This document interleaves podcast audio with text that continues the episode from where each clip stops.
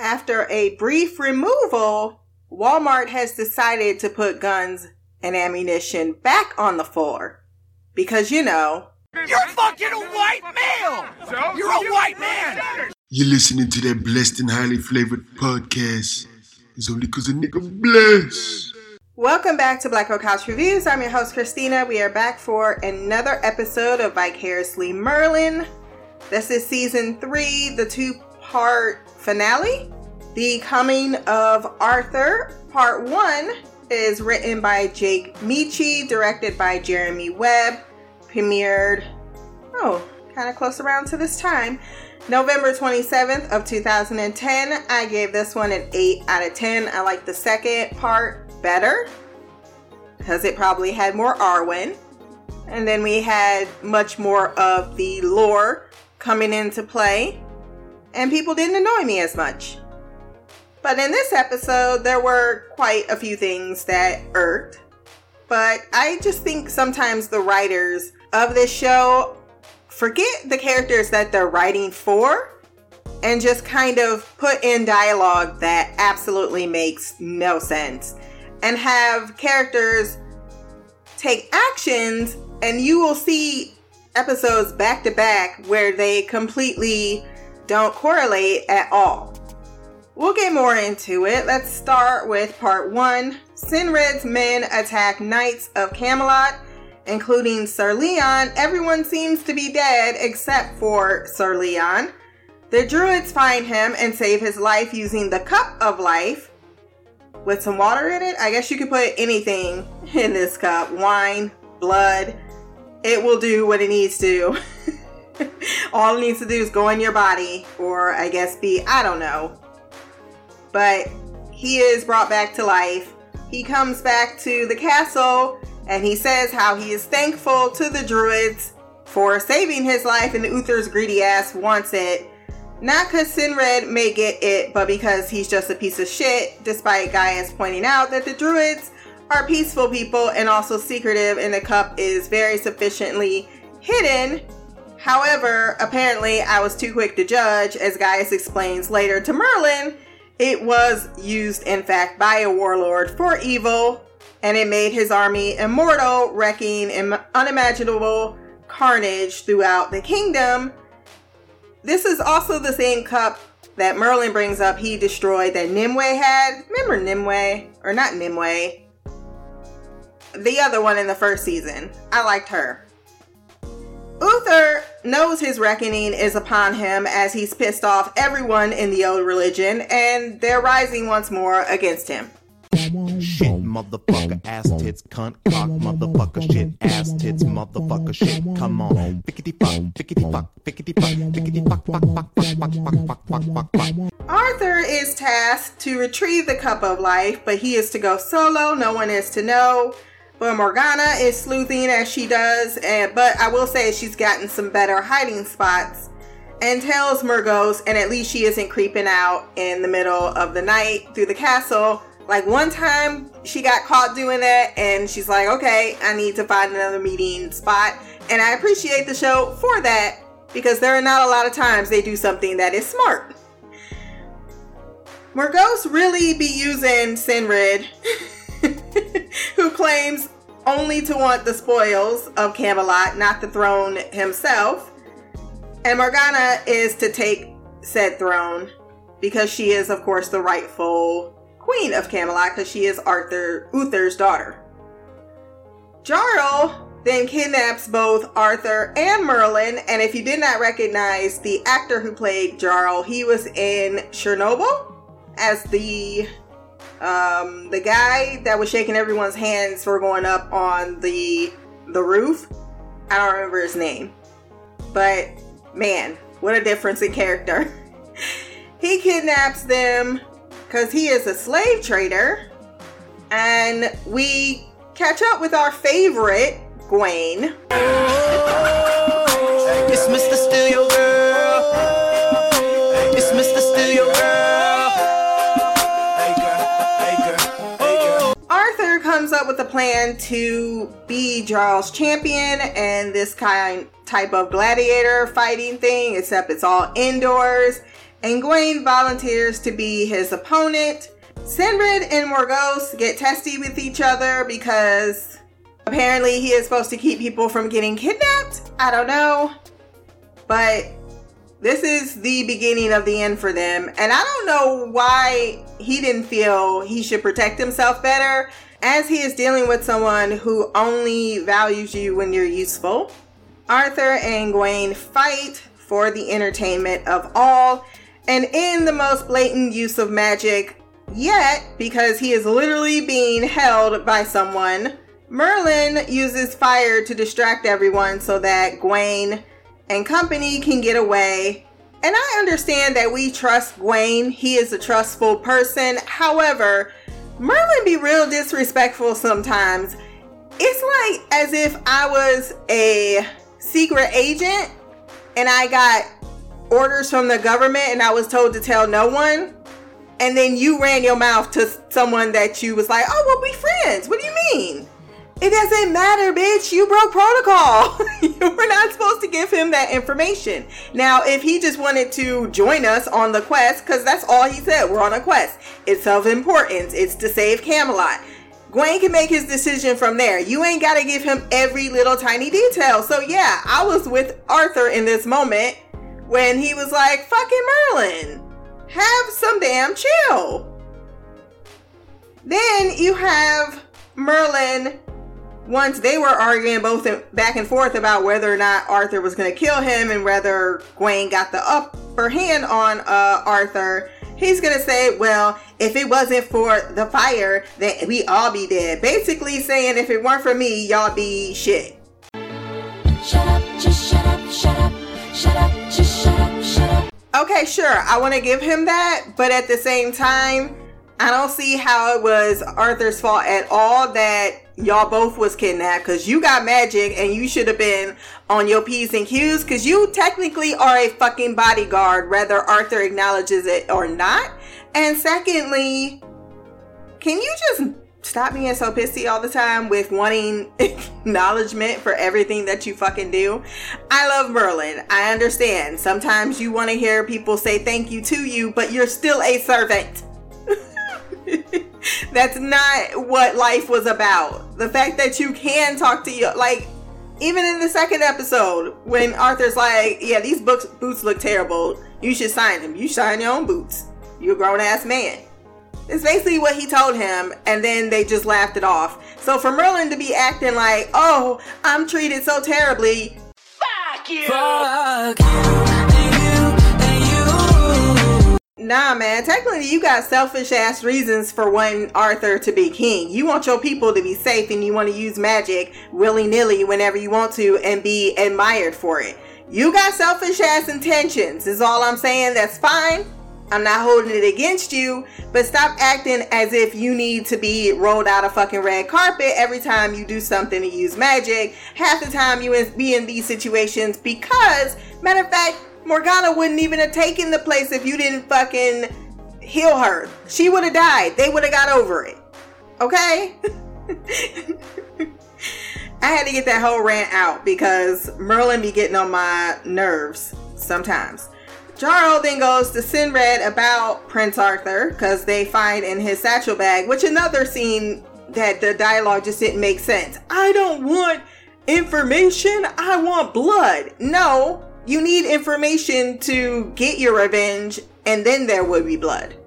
That's how it works, you moron. But he goes to them expecting a reward, and Morgause kills him instantly. And that should have been the moment Cenred said, Hola, hola, hola, hola. At least have a fucking backup plan, man. You had the cup of life with your soldiers, bruh you needed to find a better way to negotiate, but she knew what she was messing with. That's why she was messing playing them games with him the whole time. Arthur then finds the druid camp and threatens a child. Shame. Shame. Shame. I understand the circumstances were really high, but I also find this to be a very like we know that Arthur killed the other druids based on Uther's his orders, right? Like he was a servant of Camelot. He had to do what was commanded of him.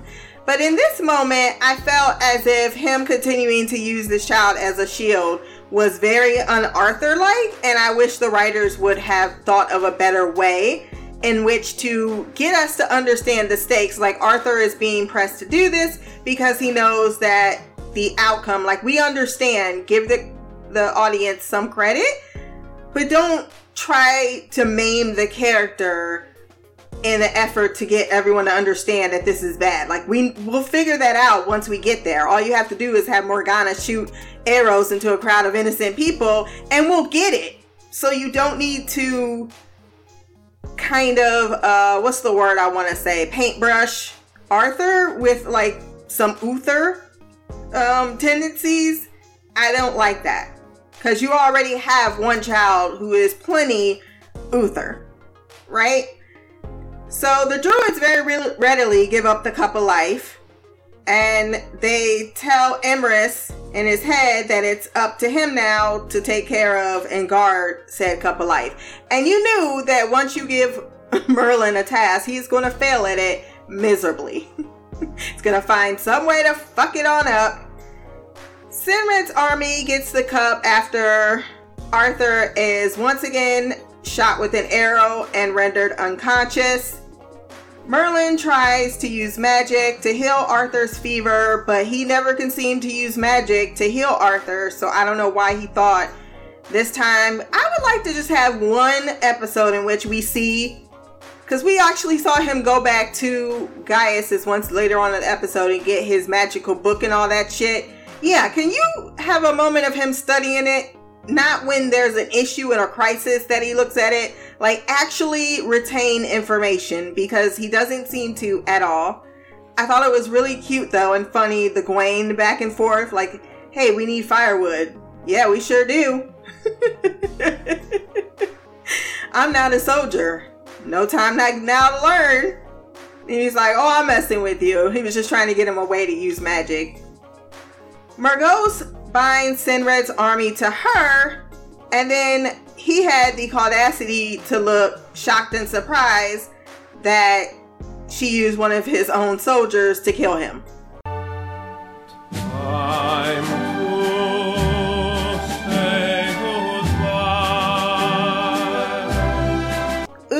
sends out the patrol, and for the second time in as many days, Leon is left the only survivor while his entire platoon is slaughtered. Arthur wakes, and then we have another idiotic line of Arthur blaming Merlin that he was unconscious, thus unable to travel, and it's just an excuse. Okay. That's just someone being real lazy. like, I don't think anyone paying attention to the dialogue. Children watch this. Well, guess what? Children didn't weren't the only ones that watched it, and we were paying attention to the dialogue, and y'all was being real fucking choppy with it. Gaius tells Uther they have a traitor in their midst, which he already knew since like episode two, and never really addressed, nor did he try to um, make any efforts to seek out this person, because deep in his soul, he knew exactly who it was. And it's clear if he just looked behind him because bitch can't stop smirking as she learns that the immortal army are on the march. Camelot prepares to defend itself despite the fact that they really should have been evacuating because Sir Leon's like, I'm pretty sure we can't defeat a immortal army. And all seems lost when there's no word from Arthur. Morgana can't contain her glee, telling Gwen that Arthur's likely dead and the kingdom will fall at dawn. But if there are people out there that welcome change, they will be spared. And Gwen says, I have always been loyal to you.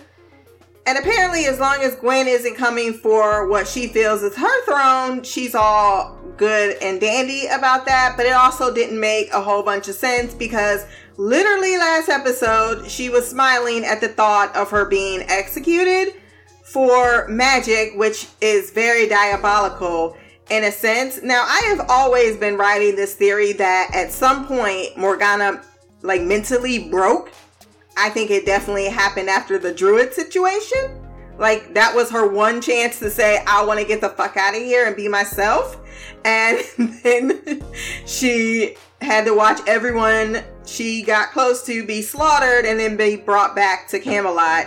I don't think she'd been right in the head since then. And so I think in the next episode, when they allow for her to voice how she's feeling, because that's how I feel, there, there is enough material there to justify crazy Morgana. It's just not well um it's not well defined. It has no depth to it. Cuz they decided we needed a villain. and she's going to be the villain, that's fine. She makes a great villain. However, they also um just left a lot of that that um actual character development on on the editing floor I don't even think it made it to the editing floor. I don't think it even made it to the writer's room. Arthur and company get back to Camelot where knights have been slaughtered and the castle is smoking. I died a little when he went straight to Gwen's house where they run into Elyan, the brother that never shows up for his sister. And Arthur asks about Guinevere, learns she was in the Citadel. He's like, oh, there's still hope. And then Elyan says, it's been taken.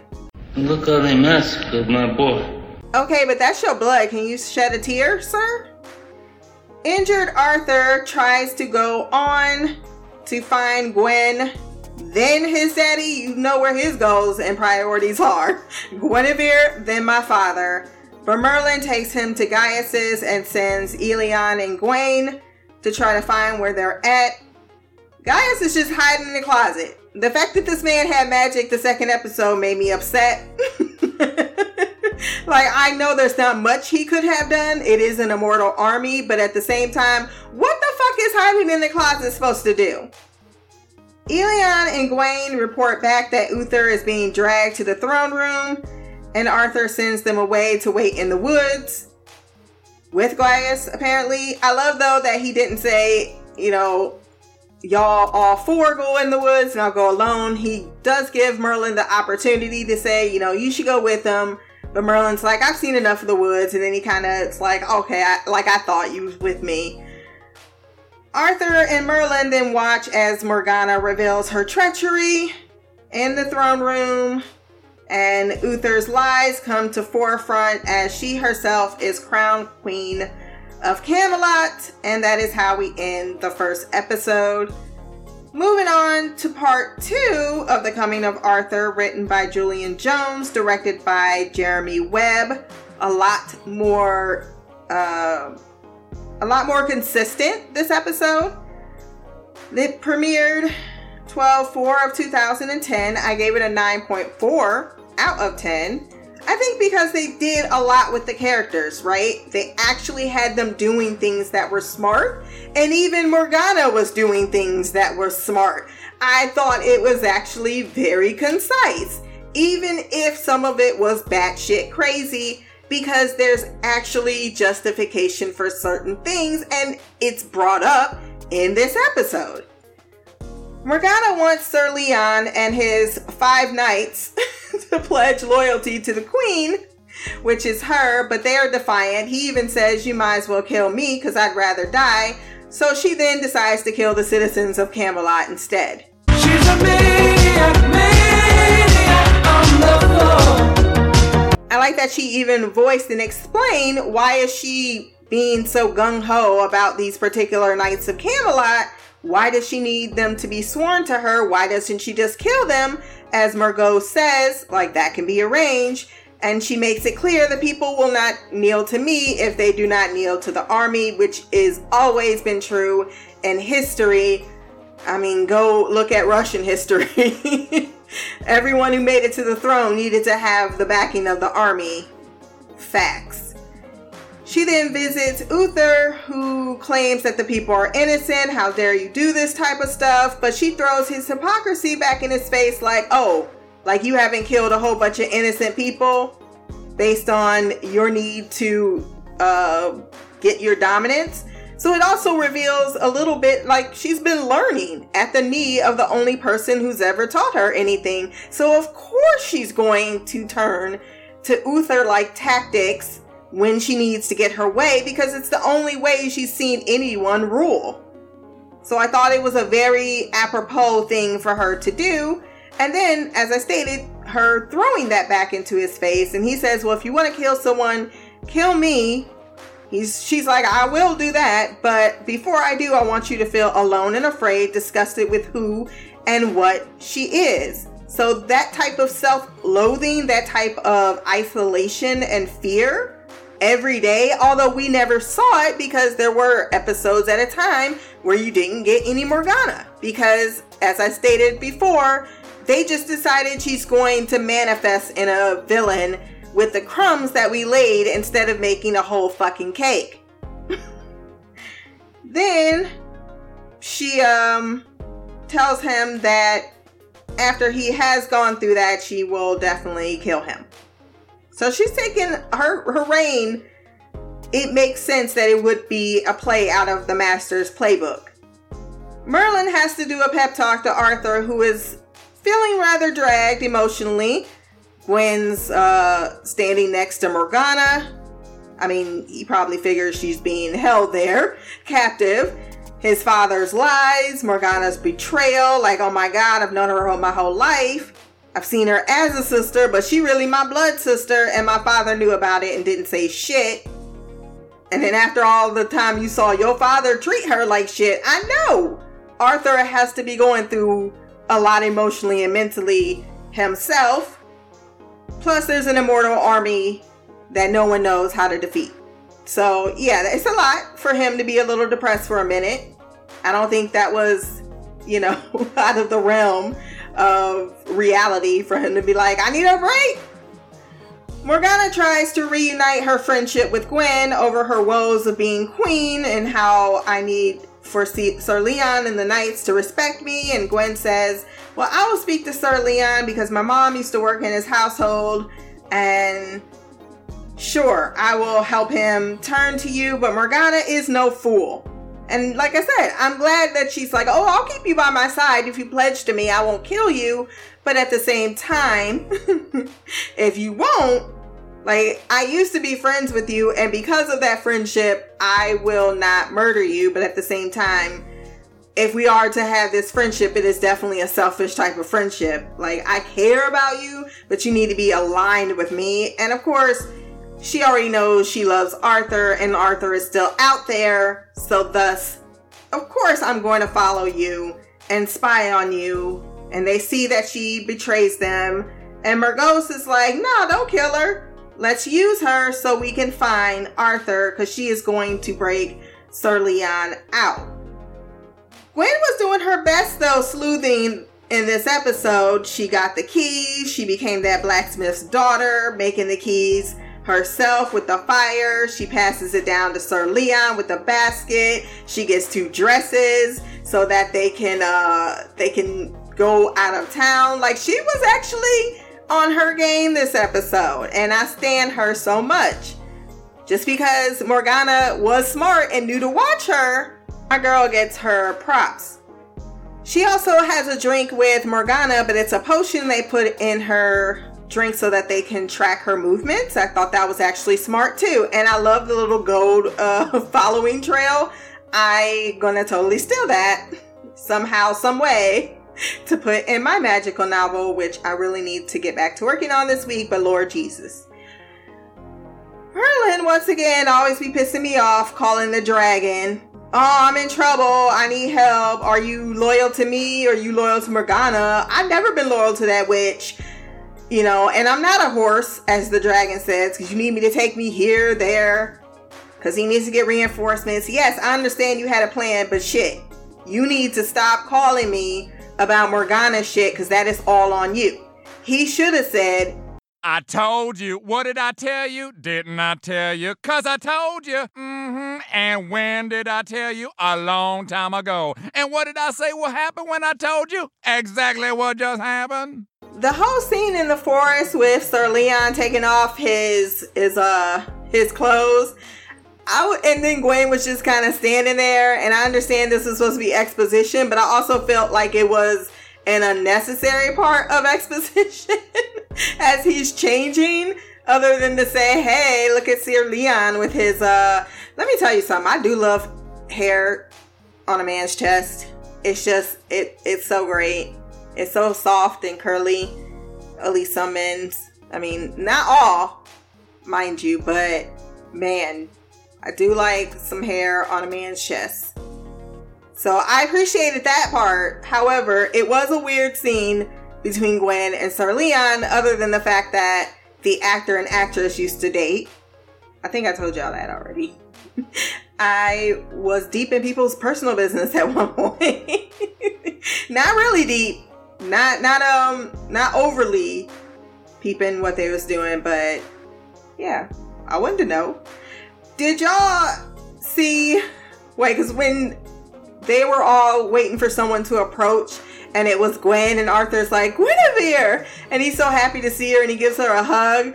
And then you hear Sir Elyan yelling out like, we've got company. And then you pan and you see that somehow, no way, Gwen's getting himself a hug too from Gwen. I'm like, oh, okay, not Merlin, but Gwen. Not saying I wouldn't been all over him, but yeah. So they're getting chased by the Immortal Army guards and it's their lucky day, or at least it's Gwen's lucky day, because she got all the men around her. Because Lancelot shows up, someone yells out, Look below. Percival drops some rocks to block the knights, and Percival is played by none other than Tom Hopper from Black Sails. I know Mimi probably squealed. Merlin sent for them because they needed reinforcements, and apparently two people was enough. you just say, hey, you mind uh, grabbing some other folks while you're at it? Nah, too. Yeah, it's fine. Morgana becomes the tyrant she always hated in an effort to make the people yield. Like I said, I find this to be a rather appropriate karma or turn of events. Arthur leads them all to an ancient castle, and we get the infamous round table where he has the knights join him. And the way he sat Gwen next to him as queen. I will go down with this ship, and I won't put my hands up and surrender. Her shyness was everything. Angel Coulby knows how to play Guinevere. Like she just knows exactly what to do to make my heart expand. it's just adorable. But she's also owning it too. Like, oh, okay. I see I'm sitting next to my man, looking like the king's wifey. The knights then pledge to Arthur because he's he gives this lovely speech about men being created equal, something that comes from his heart and not Uther's playbook.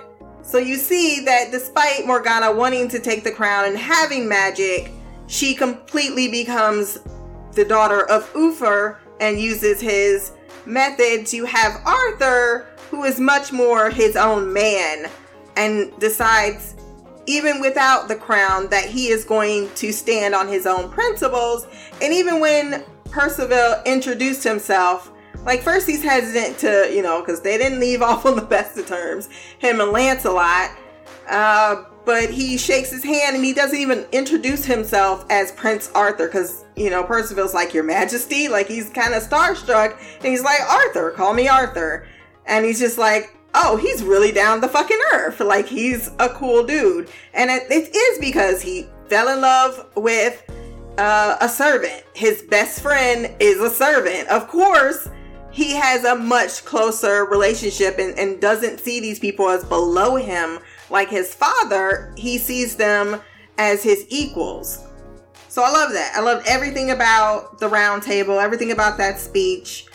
Um, Lancelot and Merlin plot to get to the cup of life and drain the blood from within, all while Arthur doesn't suspect anything. They may they need him to be very uh distracted while they use magic.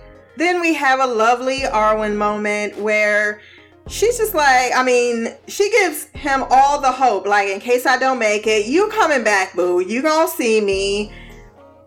I saw you last night. That speech you gave had my panties wet. We slept next to each other, and you know we spooned. Y'all know they spoon. I was looking too. My urgent ass was actually looking around the room like, where's Arthur and Gwen? Because I know, I know the day before battle, come on There's a lot of empty corridors. I needed to have a scene where they was being nasty. I was wanting it so bad. Or at least a fucking spoon. I'm just gonna imagine they were spooning somewhere in that castle. On that floor. Probably not even the floor. He probably made some fucking whole thing. It's like, y'all gonna find a fucking bed for Guinevere. I don't care if it's a piece of furniture, a piece of driftwood. She ain't, it, she is not sleeping on this cold stone floor. But her saying, I am so proud of you, then the music swelling, then the kiss, and then you looked over at Lancelot's face. They ask you how you are, you just have to say that you're fine when you're not really fine, but you just can't get into it because they would never understand. I know he had been looking salty as fuck. Because not only did he leave her in the worst possible way, but she ain't even acknowledged his and she had moved on because she was already half in love with Arthur last time. But you was in love with his life. Now you ain't no more because she ain't got eyes for nobody but one Arthur Pendragon. Gaius bursts out with magic in the castle at the last minute and I was like, okay, but whatever. This is the I didn't go too much into the battle because I didn't care. It was good, it was decent. Them screaming for Camelot. Yeah, I don't ever need that ever.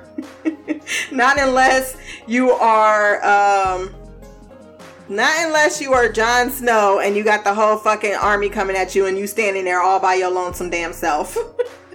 That's when you can scream out something because you know you about to die and you literally can feel you're about to die and there's nothing that indicates you are not about to die. And the scenes that they were having, that's not what I felt at all. So, yeah, Merlin knocks the cup uh, down with the sword for dramatic effect. He also explained that he got Excalibur from the dragon's breath because he could use it and him alone. He can never give it to a human. Merlin did hit Morgause pretty hard. I felt as if she she wasn't dead, but he definitely put her in a coma. I just wish they would have shown the point of impact just a little bit more or a little less clunky than it did because it felt like her face just smashed the wall. How am I supposed to see feel this is any different than any other times that you toss Morgause across a room? We've seen this before, so they needed to do a little bit more to get us to understand that she was in serious peril. Morgana starts to scream, unleashing her magic, cause why not? Why isn't anyone restraining her? Is the question. All three peeps in the room either have magic or know that they are magic users in the room. So there is no excuse why there are no magical fucking handcuffs popping out to make sure this bitch who also has magic doesn't get away. Because apparently she gets away with more ghosts. We didn't even see them leave in a tornado. They're just gone and the rubble. We have a weird transition to the bromance moment on the steps where Merlin is pushing Arthur to be king because Uther is mentally broken about events. Which, okay, but Merlin, you ain't gotta be like, oh, you gonna have to do this and you gonna have, like, bruh, back up. Back up. They just got Camelot back and his father is still alive. I get that you are eager, but sometimes you just, ugh. But never mind. We forget everything, including that Morgana got away, because Gwen is on a horse with all of the Knights of Camelot and coming this way. And when he sees her, Arthur, that is, that's all that matters. Gwen was looking so sexy with his blowout, though. I was like, oh, is that Pantene? What you put in your hair, bruh? Looking sexy as hell. They kiss once again, twice in one episode. It's a fucking record. And Merlin places Excalibur in the rock. And that is how we end this two parter. I thought it was really good. Like I said, it had some moments where I'm like, seriously? But for the most part, it is one of their more success. Like their two parters, though, are a little exhausting sometimes.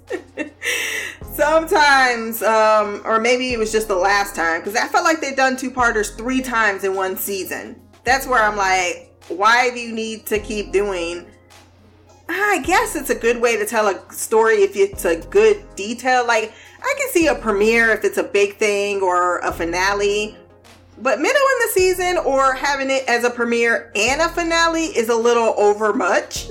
you're just stretching out episodes, which is also fine budget. But at the same time, they could have done one less two parter. Those are my thoughts on the episode. Time for my favorite section the feedback.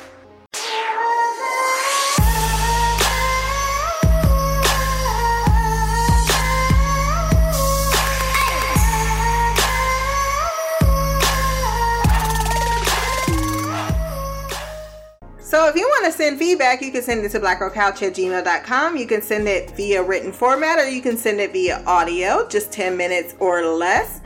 First up, it's Queen Mimi. What up, Stina? This is Mimi sending in feedback for Merlin season 3, episode 12 and 13. Um, I thoroughly enjoyed both of these episodes. They were so good. Um, I was kind of, I've been hesitant to send in feedback because I'm scared it's going to be super long because, like I said, I love these episodes. 13 though, I'm going to go ahead and say is probably my favorite. Nope, I'm going to definitely say it is my favorite of all the episodes I've seen so far. I absolutely loved it. The the Arwen we got was epic. Like I I can't even gush enough. And the interactions between Arthur and Gwaine and uh, Lancelot, and then Gwen's brother that I can't remember his name, Elyan, I want to say it is. And then, surprise, surprise, Tom Hopper's giant behind is in this episode, just coming in, throwing rocks and whatnot with a name Percival. now I'm mad you didn't tell me he was in this this show. I swear I had seen pictures of him and what is his name? Oh God, Brand. I can't remember what what is Arthur's real name. Okay, I'm gonna have to Google it because it's gonna bother me. Bradley James. I kept wanting to call him Brad, and then I kept wanting to call him James. I just couldn't get it together. Bradley James.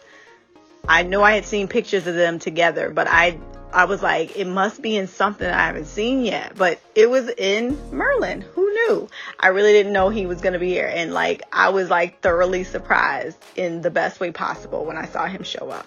So since I've already rambled on for two minutes, let me go ahead and get in this feedback so I can keep it. I, I decided that I'm going my my aim is gonna be 15 minutes. Now I have 20 because we already established that it's 10 minutes per episode and it's two episodes. So I'm gonna try to be in like less than 20, but more than 10. So 15 is what I'm shooting for. So here we go. So first I want to talk about episode 12, um, the couple life episode. I don't, I didn't write down the titles because I could never pronounce them.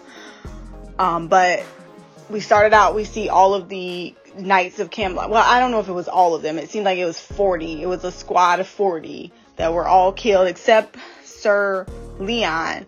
He was saved by the Druids. Now, for the life of me, I can't understand why they would risk their safety and their location for a Camelot soldier or knight. I mean, I personally think that was stupid on their part.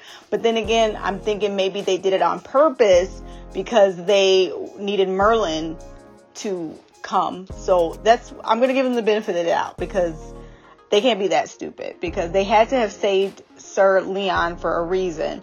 I'm assuming he's one of the Knights of the Round Table. For real, for real. And he has destined to be with Arthur. So that's what I'm going to assume because they had to have saved him for a reason. Um, but we're not going to blame this on them because they were doing something that was tremendous, even though they didn't have to, for Uther's kingdom, and he did not deserve it. He slaughtered how many of them? So for them to, you know, risk their life for him, that's their lives for him. That was, er, for, I guess, for the kingdom, that was pretty tremendous. But I gotta talk about Gaius because he made me so mad. Like, why did he have to tell dude the truth? Like, you couldn't maybe lie? Like, I'm sorry, Uther. I've no that cup. I, that doesn't sound like anything I've ever heard of. I, I'm not very familiar with it. And then tell you know uh, Merlin like, oh, that sounds like the cup of life. this is what it do. Like, why did he? Why does he always feel the need to tell Uther the truth about stuff like that? We know he lied to him when it's in Merlin involved. Merlin, Mar- Merlin, Merlin involved. Like, why does he feel the need to tell him the truth when it's the lives of some people that um, are magical? Like, he's so stupid, and it's annoying. It's very, very annoying. I just he has to know that like yes uther's telling arthur and gaius this you know convoluted story about it's dangerous to be in the wrong hands what if um, someone got a hold of it it could be detrimental to camelot they the druids have had it for how many centuries and everything's been fine like why would they suddenly all of a sudden give it to the wrong people like he Gaius had to have known that Uther wanted it for his own benefit. Oh, it can bring people back to life. People can be immortal. I bet you if he'd have got a hold of it, he would have put his blood in that cup without hesitation. And the fact that he didn't die at the end of this episode really pissed me off. And at this point, I don't care how it sounds, he needs to die. And I'm sick of him. Sick of looking at his face. I'm sick of him breathing. I'm sick of him being in scenes. I'm sick of I'm just sick of him, just in general. Like he looked broken as hell at the end of these two episodes, but I need that fool to stop breathing because I hate his guts. This whole incident started because he wanted a cup that ain't had nothing to do with him, that wasn't his business, wasn't his place. They used it to save one of your best uh, knights, and this is how you repay them. You are trash, and you should have been choked out. Okay, so I'm. They take a pause because I was like, I'm gonna be ranting and raving about uh, Uther for 20 minutes. So let me let me pause, get my get my breaths together, calm down, and then move on because I will talk about I will drag him for at least 20 minutes. So I don't want to do that. So y'all know how I feel about him. So we're gonna keep it moving. I will also say that when I saw Gwen's finance, I was like, praise hallelujah, this is about to be a bomb ass episode. Cause I'm telling you, he fine as hell. And he's my favorite. I love him. I know Gwen, Gwen isn't going to be with him, but just seeing his face is enough for me. Um, I want to talk about, uh, you know, them. So it looked like they were in Gwen's house when they came across Elyan, right? That's where they found him when he was, when they were, uh, when he went into a house and he was searching and then he was I don't remember where he came out. I just remember when Merlin was uh, at the he went back to his house and Gaius was in the closet. I don't know why, but that sent me so hard. I was dying. And don't get me wrong, guy ain't nothing wrong with guys hiding in the closet because I been hiding too. It was just the way he looked when he opened when Merlin opened the door, like he was scared, like scared, scared. He was petrified. His old ass was like, if somebody come for me, I can't fight. I'm a goner, so let me let me just hide. It was smart of him, but it was still funny. I can see his face. It was so hilarious. Um, I think that's all I have for episode uh, 12. I didn't write it down, so I think it was in 12. Um, no, no, no, that was 13 when uh, Gwen helped um, Sir Leon escape. Um, I was like utterly surprised when she was like, "Oh, I've you know always been loyal to you, Morgana. So you know I'm gonna stay loyal to you." And I was like, "She's gonna pick Morgana over Arthur? Like this can't be real. She gotta be playing her, trying to see what her plan is, or like." I was like, maybe she's trying to see if Arthur came back. Cause I mean, if Arthur's dead, and you know, back then you had no way of knowing if someone left on a quest and they just never came back. They could be dead. They could be alive and just, you know, delayed. Like you had no way of knowing. So she probably was trying to do self preservation. And I'm not mad at that. Like you just can't assume that Arthur's to come save you. Sometimes you got to save yourself. And she was like, okay, I'd rather be alive and pretend until I can get a game plan and get away from here. So that was smart of her. Um, I just I just knew she wasn't on Morgana's side. Like I just did not believe because if that was the case, I don't feel like she would have told Gaius from the beginning. She when she realized that um, Morgana was harming Arthur, I think that that just ruined their allegiance right there. She wasn't gonna have nothing to do with it. And then she like got her uh, when she basically threw her under the bus for Uther and using her love for Arthur against her. She knew all that stuff. So I was like, she had to be done with her. So I was happy to see that my intuition was not wrong on that. I knew she was playing her. And I actually, I mean, I'm not su- really that surprised that Morgana didn't trust her. Like, she would have been a fool to just assume that Gwen was going to pick her over Arthur. Like, I mean, Uther's trash. Nobody likes him. But siding with Morgana would uh, automatically just mean she's not siding with Arthur. And we know that that would never happen. So I did like that little, the way that little scene played out. Okay, so let's move on to 13. And I just want to start by saying 13 was my favorite for uh, a couple of reasons. Um, first, let's talk about the like the circumstance um, under which they all ended up together. So Mor- at this point, Morgana has taken over Camelot. Um, she is put Uther in a cell. I don't know why she ain't kill him. Maybe she said it. Like they had a throwaway line and I just wasn't paying attention. But I thought for sure Uther was gonna die. I didn't think they were gonna kill him like quick. I thought it was gonna be some type of torturous thing, but she just threw him in a cell and that was kind of underwhelming. I mean, the one thing I thought we would at least get from Morgana and Morgause was the death of Uther and the fact that I didn't get it was really sad. But because the other part of everything else in this episode was just magnificent, I wasn't too mad about it. Um, first, again, we talk about the way like none of the knights would bow down to her. So she, so she was like, okay, and she lined them up and they thought they was gonna get slayed and she started slaying the citizens. And I like, I know it wasn't supposed to be funny, but I laughed so hard. I was like, she is evil evil. Like they're not even playing games or Morgause. Like, ugh. Like I should have known though when they took out Cenred in the episode twelve. Like Morgana, oh not Morgana, it was Morgause. She didn't even hesitate. She like. As soon as she got what she wanted, Cenred was like, gone. I don't need you. I just need your army. Like, that in itself was pretty spectacular. But the way they took those citizens out, I was like, that is crazy. the hot mess. Um, I also liked how, um, you know, I got, I got Tom Hopper, aka Billy from Black Sails, aka Luther from Umbrella Academy. Like, y'all know I love me some, some Tom Hopper.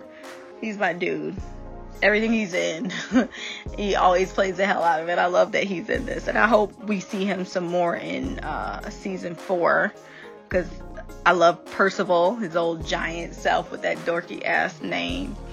Um, and I had to say, like, when they were at the round table, or not the round table, wherever they were, like, underground, and um, Arthur, like, knighted all of them. Like, he knighted Gwaine, Elyan, Percival, um, and uh, Lancelot, I'm telling you, I was like, man, these are some finance knights. Like for real, they was not playing games. They were very attractive, and I was like, yes. Now you know Gwaine is gonna be my heart, but the rest of them was pretty looking pretty good too. Not even gonna lie. Even uh, Sir Leon with his tall self. Um, and then oh, what else did I write down? Um, see here, hold on. Okay, now it's time for me to gush because the the the Arwen we got in this episode was like it was spectacular because at this point Arthur didn't give zero fucks. Like he didn't care at all. She was like, he's gonna they're gonna see us. He was like, I don't care. Look, you my boo. We might die. So right here, right now, I'm gonna I'm gonna kiss you, and I don't care who sees. Like when okay, I need to calm down because I'm getting hyped up again because I was like hundred percent in my feels. Y'all have no idea how like like emotional I got. Like I was like a straight up loser. Like I was two through. Let me, I'm gonna read what I wrote, okay? Y'all tell me why when Gwen said she was proud of Arthur, my ass started crying. Cause that's a fact. I, like, I teared up when he grabbed her when she was gonna walk away and he was like, she was like, no, they're gonna see us. And then he was like, I don't care. Like, I was like, oh my God. He loved her so much. And then he like, she was so proud of him with her hair and she put her hand in his hair, like brushed it away. And you could just see him melt like, that's my baby right there. Like it was everything. I was a mess. And then the way they kissed each other, it was like, it reminded me of the first um, ever kiss we got from uh, Iris and Barry. It was they were on the porch and uh, it was right before he was like about to like change the past or whatever. I think it was the end of season two, and like the the shed like they got right in front of it and then like you could see like there was a light behind them and then as they kissed the light went away. It was it was spectacular. Like i oh god. It was i can't i can't even gush. I i don't want to gush like a loser but y'all i was in my feels. Oh in my feels and then at the end of the episode when she was riding up on the on the horse and he helped her down and he kissed her he didn't give no fucks like uther who suck it at this point, Arthur don't care what Uther got to say. You better shut up. You lucky I saved you. That's what that fool is thinking. After what you put my boo through, you lucky I don't slap you around and put you back in that dungeon. Like he don't care no more, and I am here for it. Like I cannot wait till we start season four because I feel like our moments are gonna be even better. Because at this point, Arthur then already defied him because Gwaine not only is in Camelot but that full of night. So you can't even he had knight of Camelot. So you can't even you can't even you can't even banish him no more. Uther, you're gonna have to suck it. he, he he knighted what? He knighted um Lancelot, Gwaine, um, Elyan. I think I'm saying his name right. You know, Gwen's brother, Percival. So that's four people he knighted that were not of noble blood. So at this point, what you gonna do? and I I'm here for it. Y'all know I I, I want Uther to die. Like he needs to go. So the sooner he is no longer king, the better for me. Even if he just stepped down because he's sick of sick of uh, Arthur not listening to him, I'm okay with that too. As long as he's not king and I don't have to listen to him talk and make rules and whatnot. Um, yeah. So I feel like I've gushed enough. and I've talked enough about Uther. He's been dragged, so so I'm not gonna say it again. The last thing I want to say is I swear I didn't know Gaius had powers. This whole time he has magic. Why hasn't he been teaching Arthur?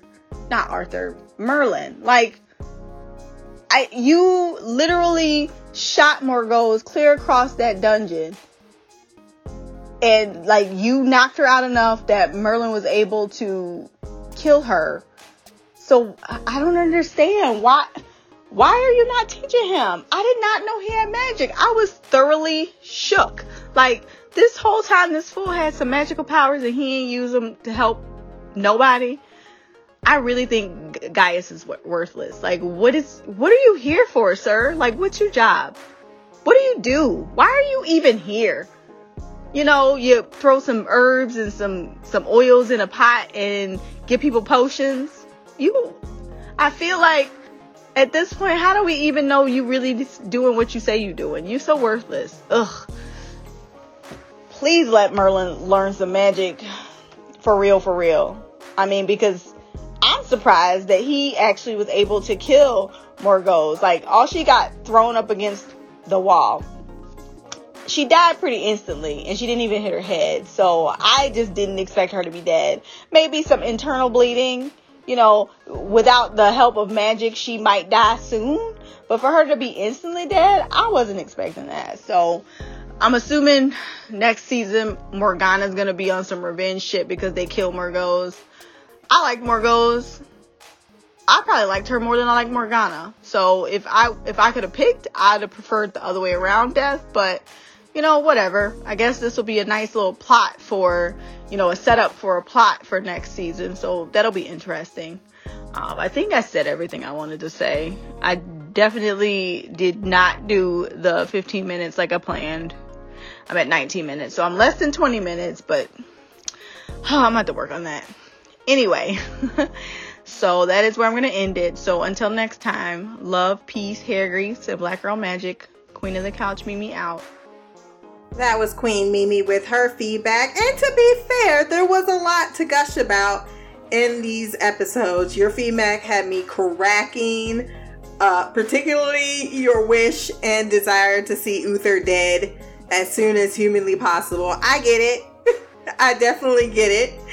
So, yeah. Um, there was a line in the episode that she wanted him to basically see the reign of terror she brings down on Camelot before she executes him so that he can feel as helpless and scared and uh, he has to sit and be alone in a dungeon with his sins and uh, and his inadequacies and his failures. So yeah, that is some kind of torture because it clearly got his brain broken you bringing up the WestAllen kiss, you ain't right for that. But yes, it definitely reminded me of that once you said it.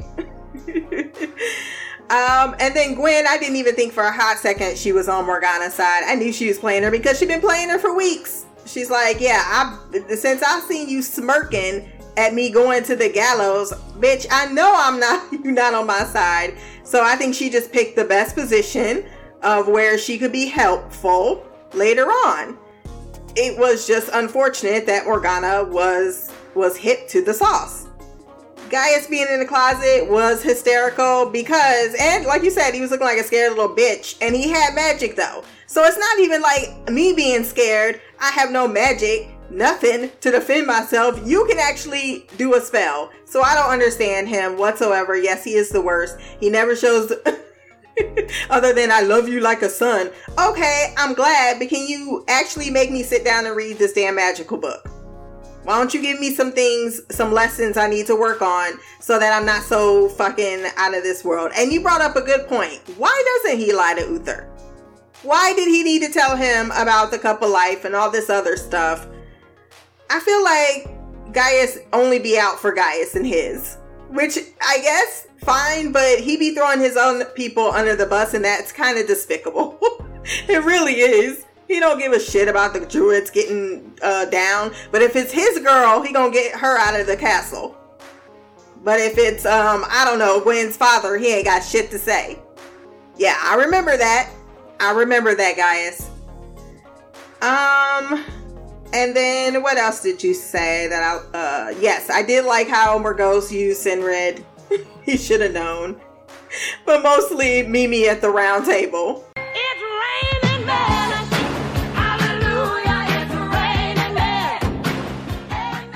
And yes, I wanted Tom Hopper to be a surprise for you and for Shy because I know everything about all these seasons. So I can't just be like, oh, wait for this. I'm trying to get you surprised so that you can have these type of genuine reactions.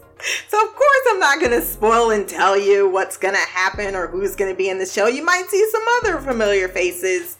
I don't know, but I'm not gonna tell.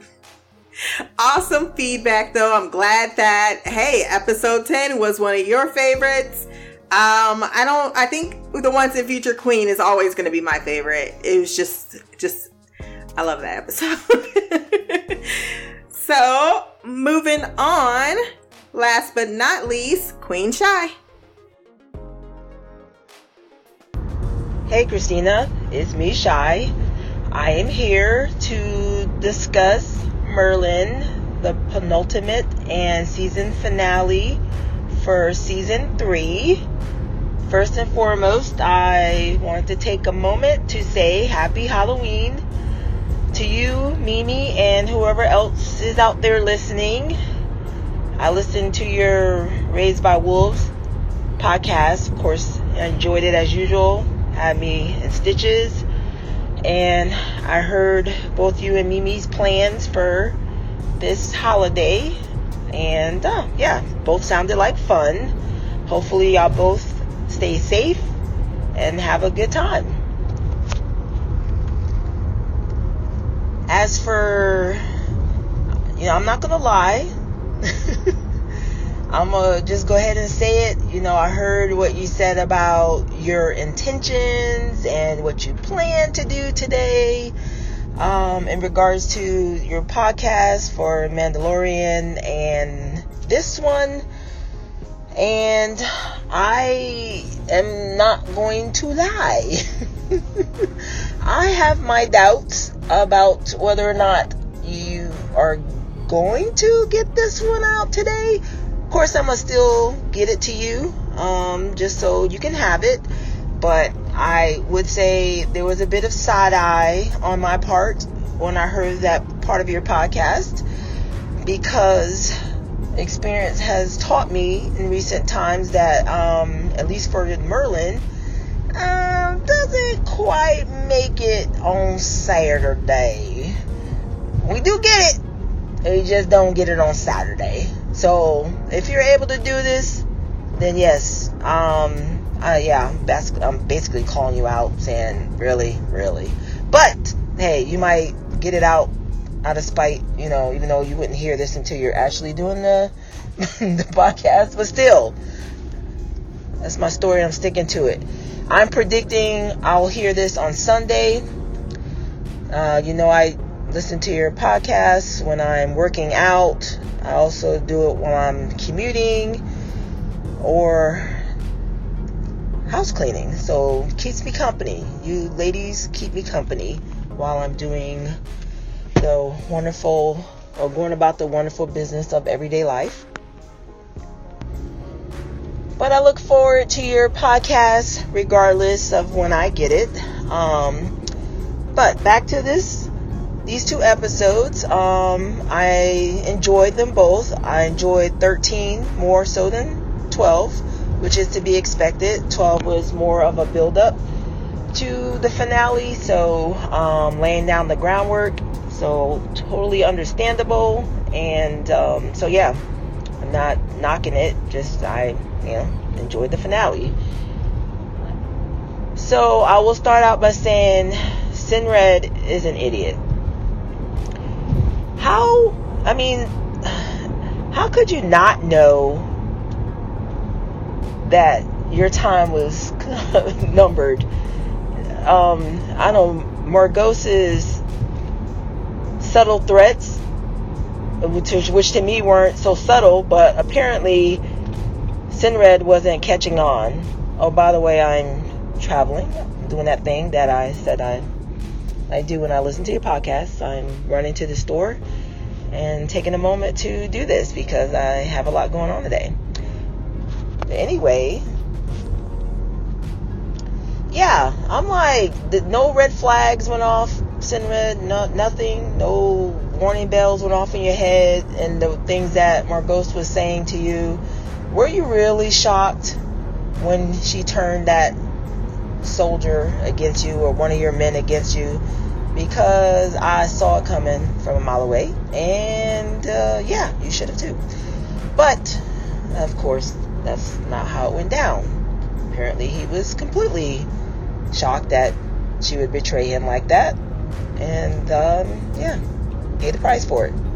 I don't think there was anything he would have been able to do regardless, but still, you can at least been prepared and tried. But no, you're an idiot.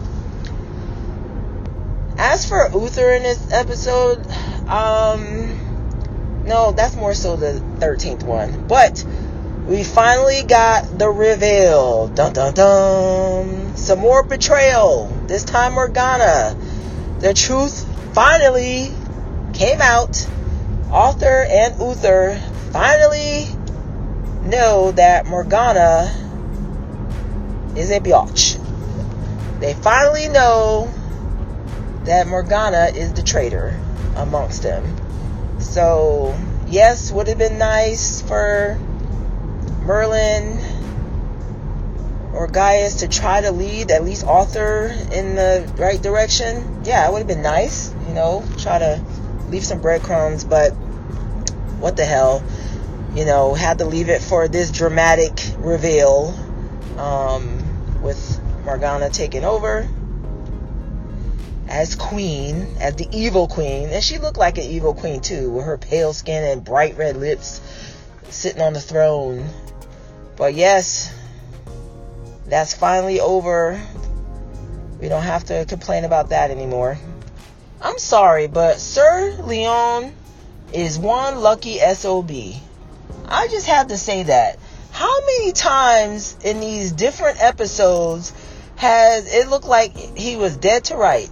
Like he was about to die and somehow, some way, he finds a way to survive. I mean, I, I can't even count how many times when they've had these battles or these uh, different things going on that I'm like, oh yeah, this is it. He's about to meet his maker. But just somehow, he's always a lone survivor, and everybody else around him dies. But Sir Leon seems to make it through, and this time around is no different. Everyone else is dead, but not Sir Leon. He's barely clinging to life, but he's alive, which is how the druids find him and bring him back um, to their cave and uh, use the cup of life to, uh, yeah, to mend whatever was wrong with him. And he was as good as new.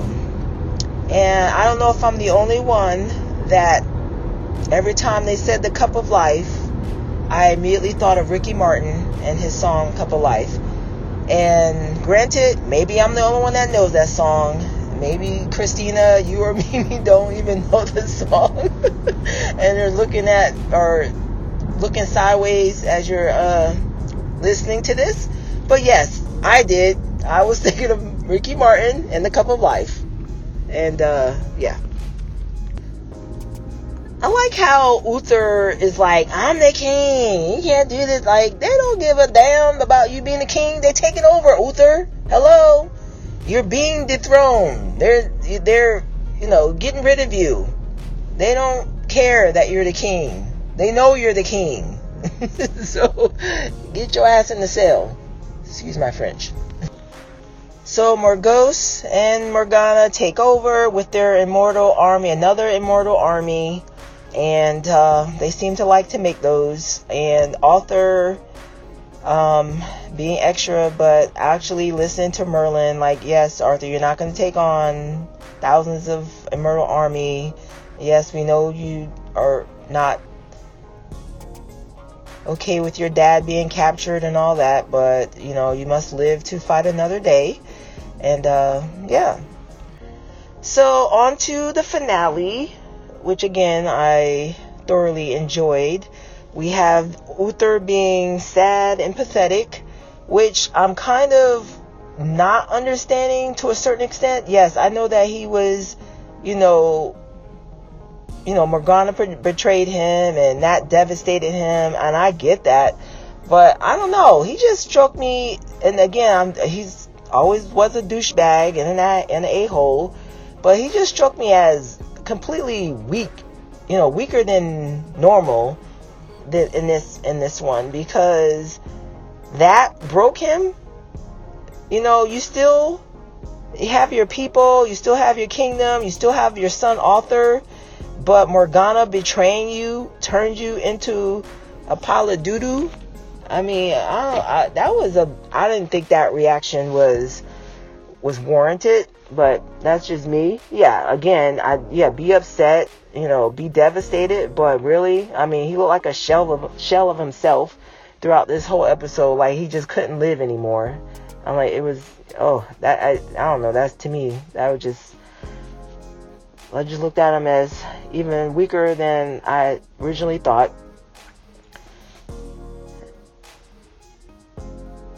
And then I'm like, you know, when Morgause and Morgana were talking, and you know, they were talking about how the people of Camelot don't know her, or was that Gwen? Um, and I'm like, uh, what do you mean they don't know Morgana? She's been raised in Camelot. They do know her, so they already know the type of person she is. So, I mean, obviously not this version of her, but they know her. Um, yeah, thought that was a weird line. Um, love seeing Gwen being smart, you know, even though it did lead to them, you know, finding out where Arthur was. But she how would she have known? And I was also wondering what that was that um, Morgana was putting in her in her uh, drink. And so finding out later that was that was really smart actually. So because I was like, oh hell no, what are they about to do to Gwen? But yeah, that was just to for her to lead them to Arthur. We see that Freya came back, so we got a call back to I don't remember that ridiculous episode with his uh, Merlin's girlfriend. So she put in an appearance, so that was lovely to see. Um, and that thing that the Fisher King gave him, that was that was his purpose. So that was lovely, you know. It was a nice little moment. Yeah, I don't know about uh, Merlin and his promises. I don't know if I'm the only one that's like, yeah, Merlin, you you and your promises don't mean a hill of beans. Um, you know, so yeah, um, hopefully you'll actually live up to your promise this time because eh, things tend to go sideways uh, when you promise things. Wow, I got to see all my hunk of burning loves in this episode. Gwaine, Lancelot, and we even had an extra one, Percival, aka Luther Hargreaves, Hargreaves, Hargreaves, whatever. Y'all know what I'm talking about. Wow, yes, yes, my heart was a flutter, and of course Arthur, but yes, it was raining men, definitely in this episode, so I was not mad at it. This was, de- this was definitely uh, my favorite episode when it comes to that. Um, not gonna lie. I loved Arthur's speech. I loved the whole round table. We finally got to see the round table, so all the mythology from what I know about King Arthur, the you know Knights of the Round Table, and the Sword in the Rock. We got to see those um, come to pass in this episode, so that was amazing. Um, yes, Arthur is talking about no one man is more important than the other. I thought that was amazing. I love everyone else's speech to Arthur about, you know, pledging their allegiance to him. I love that Merlin and Gwen didn't say anything and they didn't need to say anything because, you know, they've said plenty to Arthur, so Arthur knows how they feel, how they feel about what his future entails and how they think about him as being the future king and leader of Camelot. So they didn't really need to say anything, and I love that they didn't um, in that moment. I love the knighting of everyone. That was amazing. Of course, I love the Arwen moment, the kiss. That was definitely a highlight of mine. I love Gwen's speech to Arthur in that moment again, which hence why we didn't need that that speech at the round table because she has her own special speech for him. Oh, we got to see poor Lancelot. He's still trying to get over Gwen. That's so sad, but yeah, sorry, dude. Like said before, she's taken. And you can obviously see that. Merlin and Gaius had a cute little moment um, between the two of them um, before they took off for quote unquote certain death, which is never certain death, but you know, whatever. We, we gotta amp up the drama. You know, I like how we see it looks like we see like tens of thousands of Immortal Army marching towards Camelot, yet in Camelot there's barely anybody there. It's like where's the Immortal Army? Where's those tens of thousands of people that we saw marching towards Camelot? Yet when everyone gets there it's practically empty people are hiding in places that they shouldn't be able to hide. I mean, they look like they ransacked the place, but uh, apparently Gaius can hide in his cupboard, and Elyan can hide in Gwen's house undetected. That's that was very convenient, but yeah, that was yeah. But yeah, and then them storming the castle. Like, where is the army? Like, where is where is everybody? Did they go back to Cenred after they defeated Camelot? Did they, how many? Shouldn't they have left some behind? Um, I was really confused by that part. I will say. And uh, of course, Arthur, you know, as they're fighting, fussing about Mer- uh, Merlin and Lancelot, like seriously, Arthur, do you not realize that y'all are trying to overtake uh, the Citadel? Uh, I'm sure, like you, Merlin and Lancelot may be uh, encountering some difficulties. So, what do you mean? What the hell are they doing? Uh, they're fighting for their lives, Arthur. That's what they're doing. But I don't know. That's just uh, that's just me. But we see that Gaius didn't stay put, and he actually used some stinking magic. Go figure. Was that the first time we seen Gaius use magic like that? I don't remember. I'm sure it, maybe it happened before, but I don't know. I don't recall.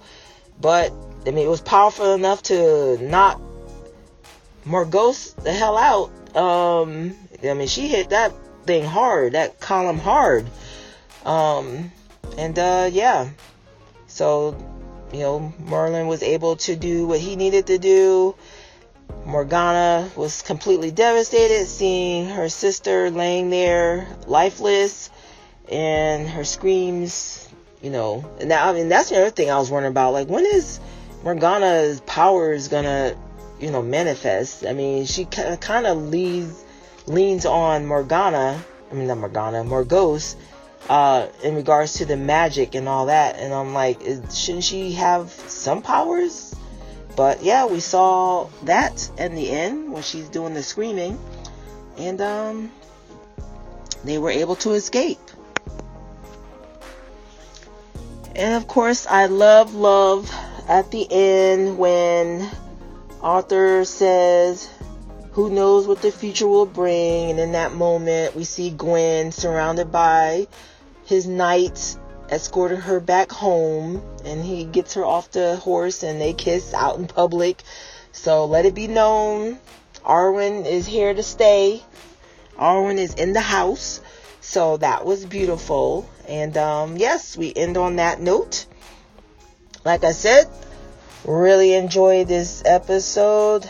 I look forward to season four. Um, wow, we only got two seasons left. This is, yeah, this is coming down to the wire. Um, very curious about Uther. Um, I really thought that he was gonna die in this episode. So this the fact that apparently his spirit they killed his spirit i guess i don't know now that now arthur has to take over that way uh i don't know not a big fan of that. I guess they couldn't decide whether or not they wanted to get rid of the actor. So they kind of halfway got rid of him in case they want they thought about him recovering. But yeah i think it's time for arthur to take over as king so we can start seeing that um, storyline because I'm about over Uther's reign, to be perfectly honest. Yeah, we saw, you know, Merlin doing his chant thing out loud. I've totally forgot about that, about the scene with them escaping, Gwaine and Arthur um, escaping the uh, the Jarl guy. But yeah, that was, you know, that was still annoying Merlin. It's like, why can't you just stare, your eyes glow, and then stuff happens? Why do you gotta chant?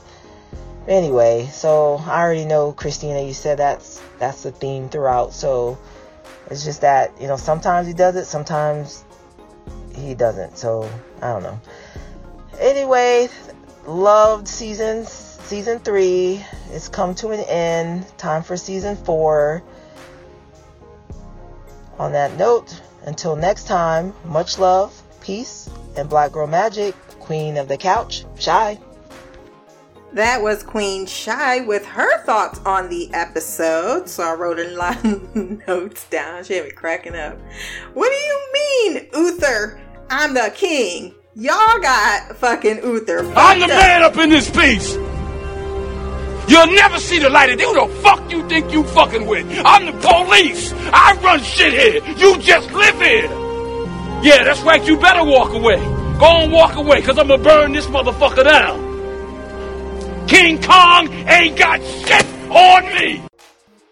So yeah, of course he gonna be talking shit even when he gets got. However, I will say his uh his mental breakdown kind of makes sense. I mean, it's the it's the daughter he never acknowledged taking down the son that he now thinks is dead. His people have now seen the hypocrisy of his own actions. He can't hide behind the lies anymore of the man that he tried to portray himself to be. He's rather been stripped of his dignity in a sense, not only in the eyes of his people, but now in the eyes of his son. Because Arthur would have, even though he hasn't voiced them, some feelings about this. Like, wait a minute, you used your own daughter, made her your ward? Wait, you had sex with your best friend's wife? There's a lot of uh not so very um flattering aspects that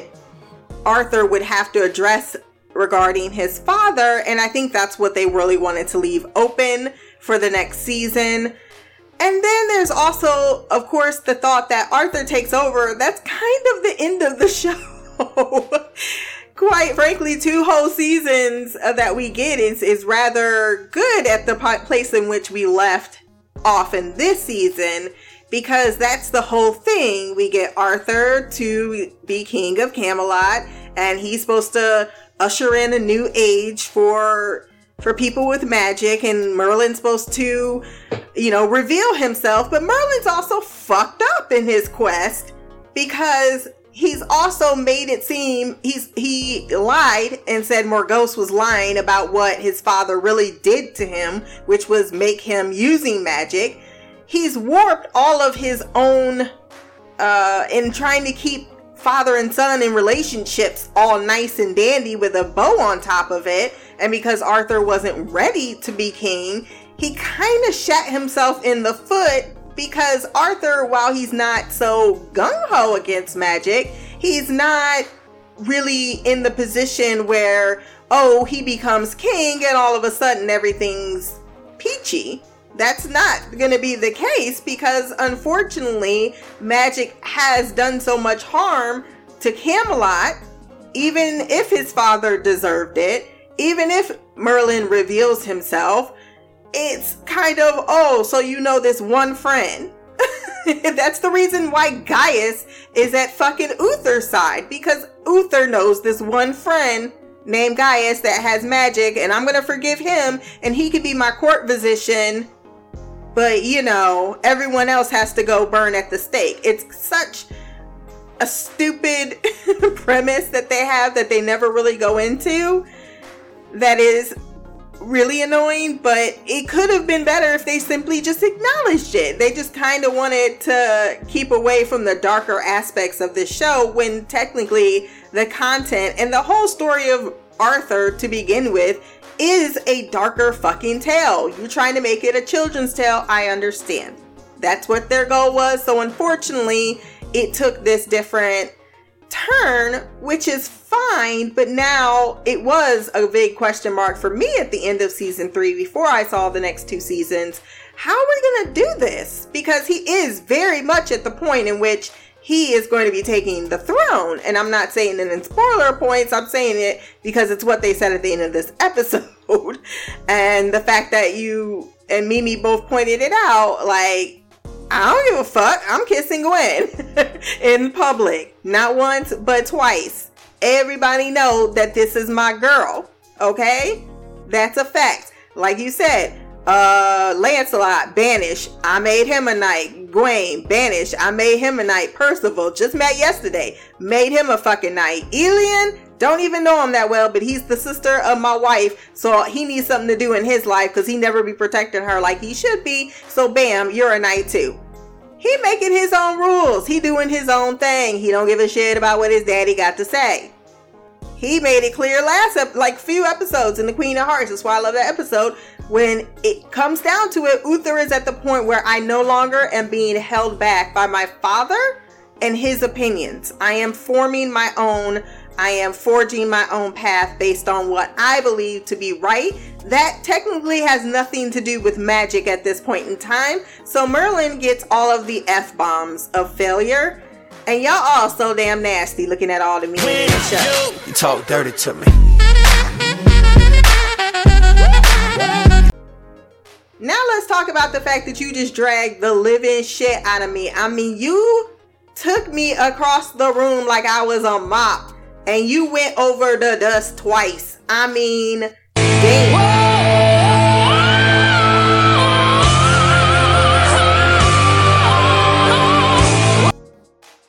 But I was cracking the fuck up. I was like, you know me so well. I was trying to, and I got the Mandalorian out, and I was making all of the efforts. But after I hit reco- um, publish on that, it was not happening. And then I got up at 10 o'clock, and I've been running till now. Christina! They don't even put the aunt in front of it anymore. Just Christina! Everyone calling my name. Can I? Can I? Can I? Can I have this? Can I have that? Can I have this? Let me get a piece of candy. Let me come over here. Why is this little girl just doing circles around the living room? What the fuck? Too much. Too damn much. People who have multiple children, I salute you. I can't do it. I just cannot. It is not for me. This episode was amazing though. Both of them were really good. I thought, like I said, this was probably one of the most successful season finales as it really did feel as if it was moving somewhere and like, oh, season four is going to be this whole new thing. It was a complete storyline. Yes, I love that y'all both brought up the fact that Gaius had powers and they just decided to come out at the the witching hour. Um, whatever, Gaius, whatever. He's so the fucking worst. He really is. And when's the last time Merlin talked to his mama? She's still alive, and I feel like she ain't even dropped a note to her son. They at least could have done that once and stopped acting like he didn't have a whole other parent out there in the world. Because we don't hear from her point blank, period. And I know she ain't that damn far away. Because y'all made a, a trip there not so long ago in season one. We ain't been back to check in with his mama since. I think that is all for us again in this lovely Merlin conversation. If you want to join in, blackgirlcouch at gmail.com. You can find this podcast on Podbean, Stitcher, iTunes, Spotify, wherever else good podcasts can be found. My social media will be below. Remember to like, share, subscribe, and if you have time, run over to iTunes, leave a review. Until the next time, peace, hair grease, and black girl magic.